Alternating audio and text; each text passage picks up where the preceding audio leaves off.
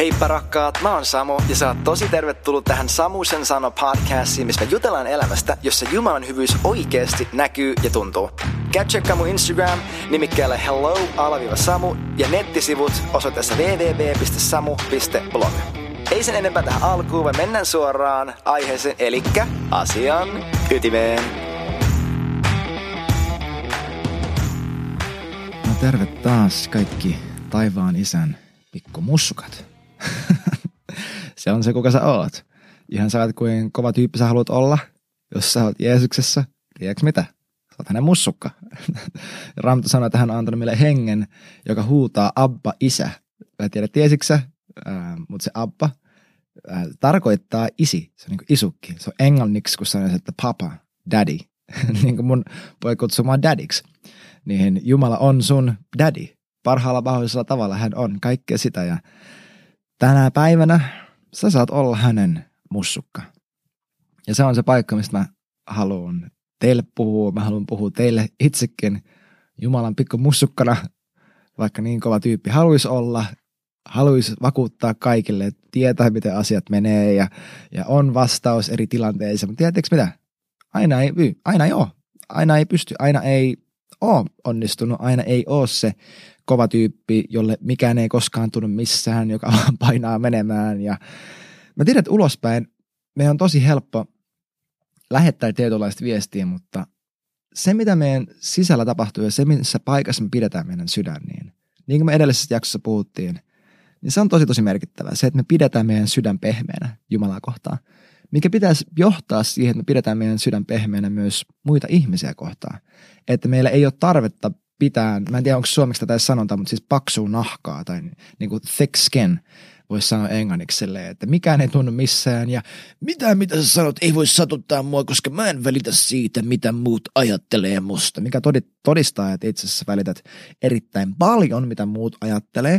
Sua vaan pelottaa se niin paljon, että sun on pakko laittaa päälle toi kontrolli ja toi puolustusmekanismi ja uskotella itsellesi, että sä et oikeasti välitä. Ja siinä vaiheessa, kun joku sanoo jotain, niin sä sanot, että no ei, ei se mitään ja ei, ei, ei minua kiinnosta muiden mielipiteet, minä elän omaa elämääni. Kun todellisesti tai todellisuudessa sä vaan kovetat sydäntä sellaisen paikkaan, missä vain sinä itse yksin kaiken maailman perkeleiden kanssa pystyy ohjaamaan oma elämääsi ja teet pyhän hengen tehtävän sangen vaikeana, koska Jeesus hänen ylösnousemuksensa, tai siis sen jälkeen kun hän on noussut kuolesta – äh, kun hän kohtasi opetuslapset. Mietin, nämä tyypit on just pettäneet hänet, hylänneet hänet, ähm, tuottaneet hänelle pettymyksen. Yksi niistä just kavalsi Jeesuksen, tieks, hänet on tapettu, hän roikkui ristillä kaikki nämä asiat, ja hän ei nosta mitään näitä esille opetuslapsille. Se ei sano silleen, no niin, jätkät, mites meni näin omasta mielestä? Tiedätkö, kun ne 11 on siellä ja hän kävelee seinän läpi sisään ja sanoo, että hei, rauha teille rauha. Ekana hän julistaa niille rauhaa, jätkät seko ihan totaalisesti, hämmentys, mitä täällä tapahtuu. Ja Jeesus ei ole sanonut niille, että no miltä nyt tuntuu? Miten meni noin omasta mielestä Pietari? Meneekö ihan sika hyvin? Menikö? Ei vaan hän, Raamattu puhuu jo ennen kuin Jeesus kavallettiin. Ennen kuin, ennen kuin hän menee sinne Getsemanän puutarhaan, että hän puhuu opetuslapsista hänen veljenään ja hänen ystävinään, vaikka hän ties, mitä ne tulee tekemään. Ja hänen, tä, hänen kuolemansa ja ylösnousemuksensa jälkeen se ainut asia, mistä Jumala heitä nuhtelee, mistä Jeesus nuhtelee opetuslapsia, on kaksi asiaa. Mä sanoisin, että yksi sama. Epäusko ja kova sydän. Niin tänä päivänä varmista se, että sä et että sä et puolustele sun omaa elämääsi, yritä olla sun oman elämässä tuomari ja se, joka pitää paketin kasassa, joka varmistaa, että sulla ei koskaan tule huono mieli tai että sulla ei ole huono olla, koska sä osaat pitää itsestäsi huolta. Toi ei ole kristinuskoa. Toi on moderni psykologia, joka ajaa tämän maailman henki ja kaiken maailman perkeleet, jotka haluaa antaa sulle sen mielikuvan, että sä hallitset sun omaa elämääsi olemalla kova tyyppi ja olemalla kasassa, olemalla tosi niin kuin sille, että, sä näytät siltä, että sä, että sä tiedät, mitä sä haluat ja sä osaat viestiä sinne kaikkea, että kaikella tällä sä saat sun elämästä järjestykseen ja kaikella tällä sun elämästä tulee parempaa. mutta ei kuulosta yhtään siltä, mitä Jeesus opetti, ja se yksinkertaisesti vaan ei ole totta. Tämä ei yhtään ollut se, mistä mun piti puhua tässä jaksossa, mutta mä luotan, että toi oli jollekin teistä. Jonkun teistä piti kuulla se, että sun ei tarvii olla se kova tyyppi, sun ei tarvi olla, ja kovalla mä tarkoitan ei silleen, että vaan ne tyypit, jotka näyttää joltakin prätkäjengin jäseneltä. Kuka tahansa teistä, jotka nyt kuuntelette, joka sä tunnistat sun elämässä sitä, että sä et tahdo näyttää tunteita, varsinkin silloin, kun sulla on vaikea olla, tai sä et halua myöntää sitä itsellesi, miltä susta on jokin asia tuntunut, tai sä oot heittänyt sun negatiivisten tunteiden päälle sellaisen Jeesuspeiton, että no no oikeasti mulla on ihan järkyttävä olo ja musta tuntuu, että mä oon ihan yksin ja kukaan ei välitä musta yhtään ja mä oon tosi yksinäinen, mä tunnen sitä, mutta hei, Jeesus rakastaa mua, halleluja, amen, next. Ei. Okei, nyt mä ymmärrän, miksi me puhutaan tästä. Tämä liittyy edelliseen jaksoon. Näissä paikoissa, niin kuin me edellisessä jaksossa puhuttiin, niin tämä on se paikka, missä sä saat käytännössä kokea Jumalan rakkaat. Se tulee käytännössä noiden hetkien keskellä todelliseksi. Silloin kun kaikki on ihan fantastisen ruusuista, tiedätkö, se paikka on itse asiassa vaikeampi. Mä sanoisin, että se on vaikeampaa siinä paikassa elää ja palaa sataprosenttisen täydellisesti Jeesukselle. Silloin kun kaikki on ihan täydellisesti, sulla ei mitään haastetta sun elämässä, se on todellinen testi siitä, että millä sun sydän palaa. Et silloin kun sun ei ole pakko elää Jeesuksessa ja Jeesukselle ja Jeesuksessa niin kuin sun henki riippuisi siitä, se, kun sun ei ole pakko tehdä sitä niin kuin se henki riippuisi siitä, näyttää siitä sen, että mitä sä oikeasti tahdot. Me viime jaksossa käsiteltiin sitä, että se, mitä me tehdään silloin, kun me saadaan tehdä ihan mitä tahansa, paljastaa sen, mitä me oikeasti halutaan. Silloin, kun asiat on tosi, tosi, tosi, tosi hyvin, ei ole itsessään se suurin siunaus – Joo, Jumala haluaa siunata meitä, hän haluaa, että taivas näyttää maan päältä, mutta se suurin siunaus on se, että me saadaan tuntea Jumala ja myös vaikeiden asioiden keskellä. Mä en sano, että Jumala tuo sun elämään nihkeitä asioita, hän teki sun lapsen sairaaksi tai hän laittoi sun puolison hui, niin kuin makaamaan jonkun toisen kanssa tai hän lähetti jonkun tällaisia ja tällaisen niin kriisin sun elämään tai pilas sun talouden tai mitä ikinä. En mä sano sitä. Mä en koskaan tekisi noin mun omille lapsilleni. Mä en aiheuttaisi mitään noita asioita. Ja se ei myöskään mene silleen, että mä nyt vaan sallin ne. Koska se, että jos mä sallin jotain, minkä mä voisin helposti estää, on sama kuin, että mä itse fyysisesti aiheuttaisin sen. Jumala ei aiheuta näitä asioita, nämä on syntiin lankeemuksen seuraamuksia, mutta on myös poikkeuksia, mitkä hän lupasi, että me tullaan kohtaamaan. Jeesus itse sanoi, että in this world you will have trial. Se sanoi, että tässä maailmassa teillä tulee olemaan hankaluuksia, mutta älkää pelätkö, minä olen voittanut maailman. Se lupasi sen. toisaalla raamatussa, mä en muista missä se on uudessa testamentissa, joskin siellä lopun puolella, äh, olisiko Timoteuksessa, ää, joo, taisi olla Timoteuksen. Paavali lupaa, että jokainen, joka tahtoo elää vanurskaasti, tulee käymään läpi vainoja. Joka ikinen. Sä tulet, jos sä tahdot elää sun koko sydämestä Jumalalle. Sä tahdot, että sun koko elämä saa olla Jumalan hengen virta, Jumalan hengen ruumiillistama maan päällä, just niin kuin Jeesus. Ne sellainen kuin hän on, sellaisia me ollaan tässä maailmassa. Kuulostaako tutulta? Toivottavasti.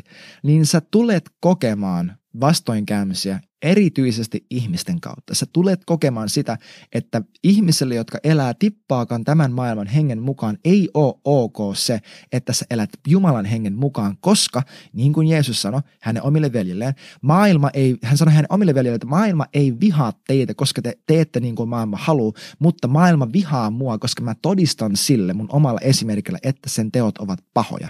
Kato, se on väistämätöntä että mä, mun sillä, että mä meen Jeesusta kohti, niin sanotusti rob people the wrong way. Ei, ei rob niin kuin, pölliä asioita, ryöstää, vaan rob niin kuin hieroa. Ähm, niin kuin voi sanoa, että eläintä tai kissa esimerkiksi voi rub the wrong way, eli se vaan mitenkä mä olen, millainen mä, ol, millainen mä olen, miten mä elän ilman, että mä yritän jotenkin aiheuttaa muille nihkeyttä, se tulee nostamaan rottia pöydälle ihan koko ajan, koska kaikkien ihmisten ei ole helppo olla ihmisen kanssa, joka esimerkiksi ei lähde mukaan negatiivisuuteen. Silloin kun kaikki muut haluaa kokea oikeutta, valittaa tai juoruta tai osoittaa epäoikeudenmukaisuutta mitä ikinä tai puolustella omia oikeuksiaan, heille on hankalaa olla ihmisen läsnäolossa, joka sanoo, että itse asiassa ei mulla mitään tarpeita tehdä noin. Mä en itse asiassa usko, että toi edes tuottaa mitä elämä, itse asiassa toi on kuolemaa ja itse asiassa, niin on paljon parempikin tie. Kaikki ei halua kuulla tota. Koska kaikki ei ole siinä pisteessä, että ne sanoo Jeesukselle, että tee munkaan mitä vaan, niin kuin meillä on yksi Northwindin uusi biisi. Kaikki ei ole siinä pisteessä. Ja sä tuut kokemaan hankaluuksia. Mutta kaikkien näiden hankalu- hankaluuksien keskellä Jumala saa tulla sun, sun elämässä sussa todelliseksi. Roomalaiskirja 5 ja 1-5, me lue, niin kuin me hiljattain sanoin meidän yhdessä Northwind live-lähetyksessä sunnuntaina, eräänä sunnuntaina, että oikeasti me luen nämä, sukella sinne, hyppää sinne niin kuin kaivoon ja pysy siellä. Me tarvitaan noita viittä jaetta niin paljon just nyt. Roomalaiskirja 5, 1-5, näiden pitää tulla todelliseksi meille niiden täytyy, pitäisikö meidän vaan itse asiassa lukea se? O, pysykää hetki linjoilla, mä kaivan mun, mun tota, laitteestani samalla tuon paikan ja vielä suomeksi, niin kaikki mun rakkaat kuulijat ymmärtää. Mä laulan teille hissimusaa sillä välin, kun mä etin oikein käännöksen.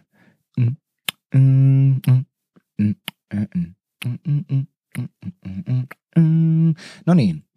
Koska siis olemme tulleet uskosta vanhurskaiksi, Meillä on rauha Jumalan kanssa, meidän Herran Jeesuksen Kristuksen kautta. Kuuliko mitä Paavali sanoi? Sulla on rauha. Sulla on rauha ja sä oot tullut uskosta vanhurskaaksi Jumalassa. Se on jotain, mitä tapahtui jo sulle, halusit tai et, uskoit tai et. Oikeasti, niin kuin mä sanoin yhdelle tyypille Lidlin pihalla, kun se ei halunnut, että mä rukoilen sen puolesta. Ää, siis, siis, se oli tosi ystävällinen heti, kun mä mainitsin, että hei, mä uskon Jeesukseen, haluatko, että mä rukoilen semmoista? Joo, ei, ei, todellakaan. Sitten nousi joku mörkö. Niin mä sanoin sille, että hei jätkä, usko tai älä.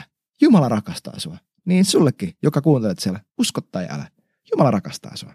Ja usko tai älä, jos sä oot Jeesuksessa, sä oot vanhurskas. No niin, jatketaan.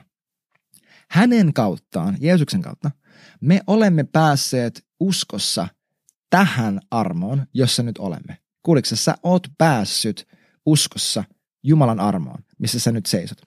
Ja me kerskaamme Jumalan kirkkauden toivosta. Mä haluan, että tämä olisi meidän kaikkien kokemus tällä hetkellä, koronan ja kaiken muun keskellä, että me kerskataan Jumalan kirkkauden toivosta. Mikä on Jumalan kirkkauden toivo? Miljoonan dollarin kysymys. Mikä se on? Jos minä nyt oikein muistan, niin Raamattu taitaa sanoa, että se on Kristus sinussa kirkkauden toivo.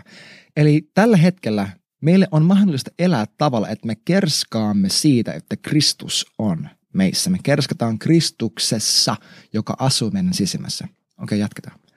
Emmekä ainoastaan siitä, vaan me kerskaamme myös ahdistuksista. Kuinka moni meistä voi sanoa, että me kerskataan ahdistuksista? Siitä niin kuin Graham Cook, yksi mun lempiopettajista, sanoi, että silloin kun sulla on vaikeuksia, hankaluuksia, ahdis, ahdinkoja, sen pitäisi olla niin ilon aihe, että me soitetaan meidän kaverille silleen, että arvaa mitä, jätkä, sä et ikinä usko, mulla on ahdinkoja, eikö se kade? Kuinka moni meistä voi sanoa, että toi on meidän kokemus? Mä en aina vielä ole siinä paikassa, mutta tiedätkö mitä? Kyllä mä toissa viikolla taisin laittaa kaverillinen viesti, että arvaapa mitä, mulla on ahdinkoja mun elämässä. Iloitse mun kanssa, koska ne, no niin jatketaan. Tietäen, että ahdistus saa aikaan kärsivällisyyttä. Kärsivällisyys koetuksen kestämistä ja koetuksen kestäminen toivoa. Mutta toivo ei ikinä tuota pettymystä, sillä Jumalan rakkaus on vuodatettu meidän sydämiimme pyhän hengen kautta, joka on meille annettu. Kärsivällisyys koetuksen kestämistä ja koetuksen kestäminen toivoa, mutta toivo ei ikinä tuota pettymystä tai petä, sillä Jumalan rakkaus on vuodatettu meidän sydämiimme pyhän hengen kautta, joka on meille annettu. Sun ei tarvitse kerjätä Jumalalta tässä elämänvaiheessa, tässä paikassa sitä, että hän ottaisi sun ahdingot pois. Se ei, ei välttämättä ole hirveän jumalallinen rukous, se voi olla, että se toteutuu. Mä en sano, ettei se olisi, etteikö Jumala haluaisi tehdä niin. Mutta se ykkösjuttu, mitä sä saisit tällä hetkellä rukoilla, on se, että Jumala tulee todelliseksi sussa ja sun elämässä ihan sama, miltä sun olosuhteen näyttää. Koska mä uskon, että Jumala hyvin usein ei ole yhtä kiinnostunut siitä, että hän ottaa meidät ulos jostakin tilanteesta kuin siitä, että hän ottaa sen tilanteen ulos meistä. Koska sussa on tällä hetkellä, kaikki tämä on sulle saatavilla. Kaikki toi roomalaiskirjan 5, mitä me just luettiin, se saa olla sun kokemus. Se on saatavilla sulle, että sä näet, että se tuottaa kärsivällisyyttä ja luonnetta ja toivoa ja toivoa, joka ei koskaan petä. Se saa olla sun kokemus. Älä väistä sitä, kun asiat tuntuu hankalalta, vaan anna siinä paikassa Jumalan rakkauden tulla näkyväksi ja todelliseksi sulle. Koska näinäkin aikoina, tällaisessakin hetkessä, se, se on niin helppoa. Se on niin helppoa antaa Jumalan näyttää meille, mihin meidän elämä on oikeasti nojannut hänen sijaan. Anna hänelle tilaa tehdä se. Tullaan siihen nöyrään paikkaan, niin kuin Jeesus sanoi, että ottakaa mun ien teidän itsenä päälle. Tulkaa tämän ikeen alle, tulkaa. Ja oppikaa multa, koska mä oon nöyrä ja te löydätte sen kautta lepoa teidän sielullenne. Että toi saa olla meidän kokemus. Mä tiedän, että toi puhuu ensisijaisesti siitä, kun me tullaan uskoon, mutta tuo saa myös tässä tilanteessa olla meidän jatkuva kokemus. Että me eletään levosta, koska me eletään nöyrässä asemassa suhteessa Jumalaan. Ei jonnekin ihme orjina, ei palvelijoina, vaan Jumalan rakkaana lapsina edelleen mussukoina ja rakastajana. Hänen rakkaana morsiamenaan jota hän rakastaa hyvin, hyvin, hyvin, hyvin paljon. Tämä jakso on nimeltään, että rakkaus pysyy, rakkaus ei koskaan häviä, jotain sellaista. Mä päätän nimen myöhemmin. Ja tämä on se, tämä on se paikka, missä me saadaan kokea tämä todellisuus. Että Jumalan rakkaus, niin kuin aiemminkin ollaan puhuttu, että se on, se on todellisempaa ja luotettavampaa ja vakaampaa kuin se, että aurinko nousee ja laskee, kuin se, että sun sydän hakkaa, että sulla on henkeä sun keuhkoissa. Jumalan rakkaus on luotettavampi ja pysyvämpi kuin mikään näistä. Koska se ei ole jotain, mitä hän vaan tekee, vaan se on jotain, mitä hän on. Ja tämä on se sama rakkaus, mikä on vuodatettu sun, sydän, sun sydämeesi sen hengen kautta, joka on sulle jo annettu. Roomalaiskirja 5 ja 5 edelleenkin. Mennään, hypätään kuin kaivo ja pysytään siellä. Mä haluan lukea meille Johanneksen evankeliumin luvusta 17 jotain todella hämmentävää. Ja Jeesus puhuu tällä tavalla siellä. Se kirkkaus, jonka olet antanut minulle, minä olen antanut heille, jotta he olisivat yhtä niin kuin me olemme yhtä. Minä heissä ja sinä minussa, että he olisivat täydellisesti yhtä, jotta maailma saisi tietää, että sinä lähetit minut, ja että olet rakastanut heitä niin kuin olet rakastanut minua. Mä haluan, että sä rakas kuulija saat kiinni tästä todellisuudesta, että näytti sun elämä miltä ikinä se näyttää, tapahtui siinä mitä ikinä siinä tapahtuu. Jeesus ei valehdellut, kun hän sanoi noin sanat että Jumala Isä rakastaa sua samalla määrällä, samalla luonteella, samalla tavalla kuin hän rakastaa itse omaa poikansa. Hänen rakkaus, isän suhde poikaan, sen, sen rakkaus poikaan ei ole eri kuin hänen rakkaus sua kohtaan, vaan se on täysin sama rakkaus. Isä rakastaa sua yhtä paljon kuin hän rakastaa Kristusta. Jumala rakastaa sua. Samalla tavalla, sillä samalla rakkaudella ja voimalla, joka herätti Kristuksen kuolleesta. Isä, pyhä henki, rakastaa sua. Tämä on se sama rakkaus, joka on vuodatettu sun sydämeesi sen pyhän hengen kautta, joka on annettu sulle. Jeesus itse sanoi Johanneksen evankeliumissa, että isä ei anna henkeä mitalla ja määrällä. Sulla joko on pyhä henki tai sulla ei ole pyhä henkeä. Sulla joko on rakkautta tai sulla ei ole rakkautta. Mutta jos sulla on rakkautta, niin se on se sama rakkaus, jolla isä rakastaa Kristusta. Se on se sama rakkaus, mikä on sun sisimmässäsi Jumalaa kohtaan, ja se on se sama rakkaus, millä isä rakastaa sua. Sulle on annettu enemmän rakkautta kuin sä käsität.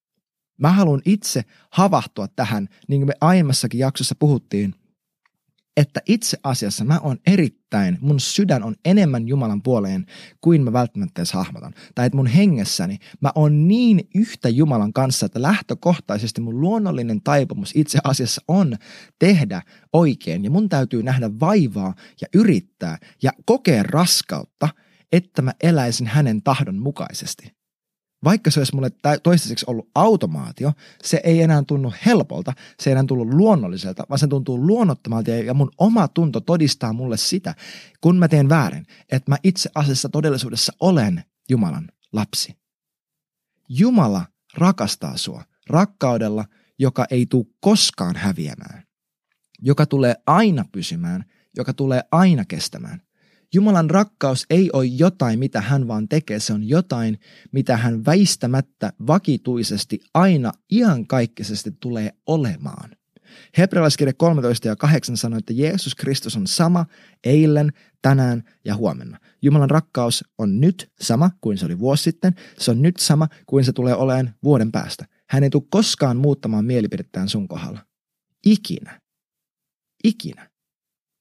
Jumalan rakkaus ei ikinä vetäydy, se ei vaihtele sen mukaan, että miten me nyt pärjätään ja miten meillä menee. Hän ei mökötä, hän ei pidä mykkäkoulua, hän ei vetäydy silloin, kun me vetäydytään. Hän ei jotenkin turhautumisessa jätä meitä vaan pärjäilemään, no nyt saat mitä tilasit, vaan se rakkaus oikeasti pysyy, koska edelleenkin se ei ole jotain, se ei ole vain joku käyttäytymismalli Jumalalle vaan se on hänen luonne, se on hänen persona. Ja hän, Jumala ei mahda mitään sille, että hän rakastaa sua. Graham Cook aiemmin mainittiin tämän tyypin nimi. Hän sanoo tosi hyvin, että isän on mahdotonta nähdä sinut irrallaan hänen rakkaudestaan sua kohtaan. Se ei vaan ole mahdollista, että Jumala näkisi sut jotenkin ilman hänen rakkauttaan. Mä en sano silleen, toi ei tarkoita, että kaikki pelastuu. Synnillä ei ole mitään väliä. Liibadaava. Mä en tarkoita mitään niitä. Se, mitä mä tarkoitan, on, että kaikki, mitä Jumala tekee, hän tekee sen takia, että se on jotain, mitä hän on. Ja Jumala on rakkaus. Hän on täydellinen isä. Kyllä, hän on kuningas, hän on tuomari, hän on herra, hän on koko luomakunnan hallitsija. Ja hän on tuomari. Hän, se, on, se on kaikki todellista. Mutta tiedäks, hän ei ollut tuomari ennen kuin hän loi maailmaa. Hän ei ollut tuomari ennen kuin synti tuli edes kuvioihin. Hän oli isä, hän oli rakastaja, hän oli Herra. Hän oli rakastaja. Hän haluaa, että sä tunnet hänen rakkauden ja luotat siihen ja että sä uskot siihen, että sun elämä ei ole tarkoitettu olemaan vaan kokemus siitä, että sä yrität tehdä tarpeeksi paljon oikeita hengellisiä kristillisiä asioita, jotta sä kelpaisit sulle itsellesi, vaan että sä saat nähdä, miten Jumala elää hänen ylösnousemuselämänsä sun kautta – et niin kuin Paavali kirjoitti, että mä en enää itse elä, vaan Kristus elää minussa. Ja se elämä, minkä mä elän lihassa, mä elän uskossa Jumalan poikaan, joka on antanut itsensä mun puolesta. Että hän itse aiheuttaa sussa tahtomista ja tekemistä, toteuttaa hänen hyvää tahtoaan. Koska sellainen kuin hän on, kuin Kristus on, sellaisia me ollaan tässä maailmassa – Usko tai älä. Meidät on tarkoitettu elämään niin kuin hän siinä samassa armossa, samassa laupeudessa, samassa nöyryydessä, samassa rakkaudessa. Toka Pietari, ensimmäinen luku, jakeet 3 ja 4 sanoo tälle, että hänen jumalallinen voimansa on lahjoittanut meille hänen tuntemisen kautta. Eli sen kautta, että sä tunnet Jumalan. Jumalan voima on lahjoittanut sulle kaiken, mitä tarvitaan elämään ja Jumalan pelkoon tai jumalallisuuteen. Sulta ei puutu mitään. Hän on hänen, hänen tuntemisensa kautta antanut sulle kaiken, mitä tarvitaan elämään ja Jumalan pelkoon. Hän on kutsunut meidät omalla kirkkaudellaan ja voimallaan, kuuliko sä oot kutsuttu hänen kirkkaudella ja voimalla, ja niiden kautta lahjoittanut meille kallisarvoiset ja mitä suurimmat lupaukset. Kuuliko että Jumala on lahjoittanut sulle kallisarvoiset ja kaikkein suurimmat lupaukset? Just sulle. Että te niiden avulla tulisitte osallisiksi jumalallisesta luonnosta. Sut on tarkoitettu, ennen kuin sä edes synnyit, Jumala suunnitteli, että sä saisit tulla osalliseksi hänen luonnostaan. Se, mitä me äsken puhuttiin, että se ei ole vain käyttäytymismalli, että me vaan yritetään tehdä oikein, että Jumala vaan yrittää rakastaa meitä, kun häntä oikeasti ärsyttäisi. Ei, vaan se on jotain, mitä hän oikeasti on. Ja ihan sama, että kuinka hyvin sä oot suoritunut tässä tai ei, kyse ei ole siitä, että kuinka hyvin sä osaat suoriutua rakkaudesta, vaan kuinka paljon sä oot antanut Jumalan rakastaa sua sellaisella tavalla, että se muuttaa sun elämän sisältä käsin. Tämä on se, miten Jumala tekee työtä meidän elämässä. Hän ei vain lähde kontrolloimaan meidän käytöstä, vaan häntä kiinnostaa päästä meidän syvimpään sielun sopukoihin ja päästä käsittelemään meidän pieniä motiiveja. Hei, miksi sä sanoit sun vaimolle, että sä rakastat sitä? Kun oikeasti sulla oli tällainen tunne sun sydämessä. Miksi sä halusit, tai miksi sä teit tällaisen jutun seurakunnassa? Kun oikeasti sä et edes uskonut siihen, että sä teit noin. Mikä, mikä ton aiheuttaa? Hän haluaa päästä niihin hyvin sellaisiin, niin kuin, äh, miksi sä kysyt ton kysymyksen? niihin kysymyksiin. Ja sen kautta näyttää meille, että hän rakastaa meitä. Hän ei syyllisyyden tai häpeän kautta yritä tehdä meistä rakastavampia. Se ei ole hänen tyyli ja hän ei tule ikinä tekemään sitä hänen kohdallaan. Hän ei ole syyttäjän ääni. Saatana on syyttäjän ääni. Vaan hän on se ääni, joka, joka esittää meille hankalia kysymyksiä ja tarjoaa vieläkin parempia vastauksia. Hän on itse se totuus. Hän on itse se vastaus. Hän on itse elämä. Hän on kaikki, mitä me tullaan ikinä tarvimaan. Ja tämä on meille nöyrtymisen paikka. Että me saadaan uskoa, että meidät on tarkoitettu oikeasti rakastamaan niin kuin hän. Että meillä olisi rakkaus, joka ei koskaan häviä, ei koskaan pysy. Että 50 vuotta tästä hetkestä me voin katsoa taaksepäin ja sanoa, että tiedätkö, mä oon sellainen henkilö, että mä elän mun sanan mukaan. Mä elän joka päivä samana. Mä oon joka päivä täynnä rakkautta, joka päivä täynnä iloa, joka päivä täynnä rauhaa. Ja että me saadaan uskoa, että se on oikeasti mahdollista ilman mitään tekosyytä. No, mutta kun sä et tiedä, mitä mulle tehtiin lapsena, tai sä et tiedä, millaiset mun vanhemmat oli, tai sä et tiedä, mitä mun puoliso on tehnyt, tai sä et tiedä, ilman mitään tekosyytä, koska Raamattu ei näissä kohti, kun se puhuu meidän kapasiteetista, meidän tulevaisuudesta, meidän kutsusta, se ei sano, no totta kai, että paitsi jos sulla on tehty näin ja näin. Koska Pietarikin, kun hän kirjoittaa noin kirjeessään, että että me iloitaan sanoin kuvailmattomalla ilolla. Me tosi helposti unohdetaan, että hän kirjoittaa sen vankilasta sellaisena, sellaisena aikana, kun kristittyjä ää, viihteen nimissä syötetään leijonille areenassa. Ja hän siitä paikasta tyrmästä kirjoittaa, että hei, tiedätkö mitä, me ollaan täynnä iloa ja me riemuitaan ihan koko ajan sellaisella tavalla, että mä en pysty edes sanoin kuvailemaan, kuinka paljon iloa me koetaan. Eli ilman mitään tekosyytä, että me uskotaan, että Jeesus se on mulle mahdollista olla niin kuin sä oot. Ja me toisaalta uskotaan, että me ei voida milliäkään saavuttaa sitä meissä itsessämme lihassa ja lihallisin keinoin, ikään kuin me itse saatais oikeanlaisella käytöksellä aikaan jumalallista luonnetta. Se ei toimi sillä tavalla, vaan Jumala on se, joka tekee sen. Että me uskotaan, että hänen rakkauden kokeminen aiheuttaa sen meissä ja että me voidaan pysyä siinä paikassa viipyen hänessä meidän koko elämämme jokaisena päivänä, jokaisena hetkeä, luottaen siihen, että mä voin pysyä tässä, koska hänen rakkaus pysyy mussa ja hän tulee tekemään hänen täydellisen työnsä mun kautta ja muuttamaan mun koko elämän ilman, että mun tarvii koskaan kokea häpeää, koskaan kokea syyllisyyttä, koskaan kokea pelkoa, vaan mä saan aina kokea hänen rakkautta. Jumalan rakkaus sua kohtaan pysyy. Mä en tiedä, miten me päädyttiin puhua kaikesta tästä, mistä me puhuttiin. Tosi usein ne jaksot menee näin, että, että suusta tulee jotain muuta kuin mitä oli ajatellut, mitä oli suunnitellut. Mutta mä luotan pyhän hengen. Mä luotan sille, siihen, että niin kuin jokainen muukin jakso, mikä on vedetty yllättävän lonkalta, ja sitten jälkeenpäin joku tulee sanomaan, että hei, mun kaveri linkkasi mulle tän ja tämä muutti kaiken, tai hei mä löysin sun podcastin ja se puhutteli mua tosi paljon, että mä luotan siihen. Ja mä haluaisin rohkaista sua vielä tähän loppuun, että laittakaa hyvä kiertämään ja muista, että Jeesus rakastaa sua samalla rakkaudella kuin millä Jumala, itse isä rakastaa poikaa. Hän rakastaa sua. Jeesus rakastaa sua. Pyhä henki rakastaa sua. Isä rakastaa sua. Senkin mussukka.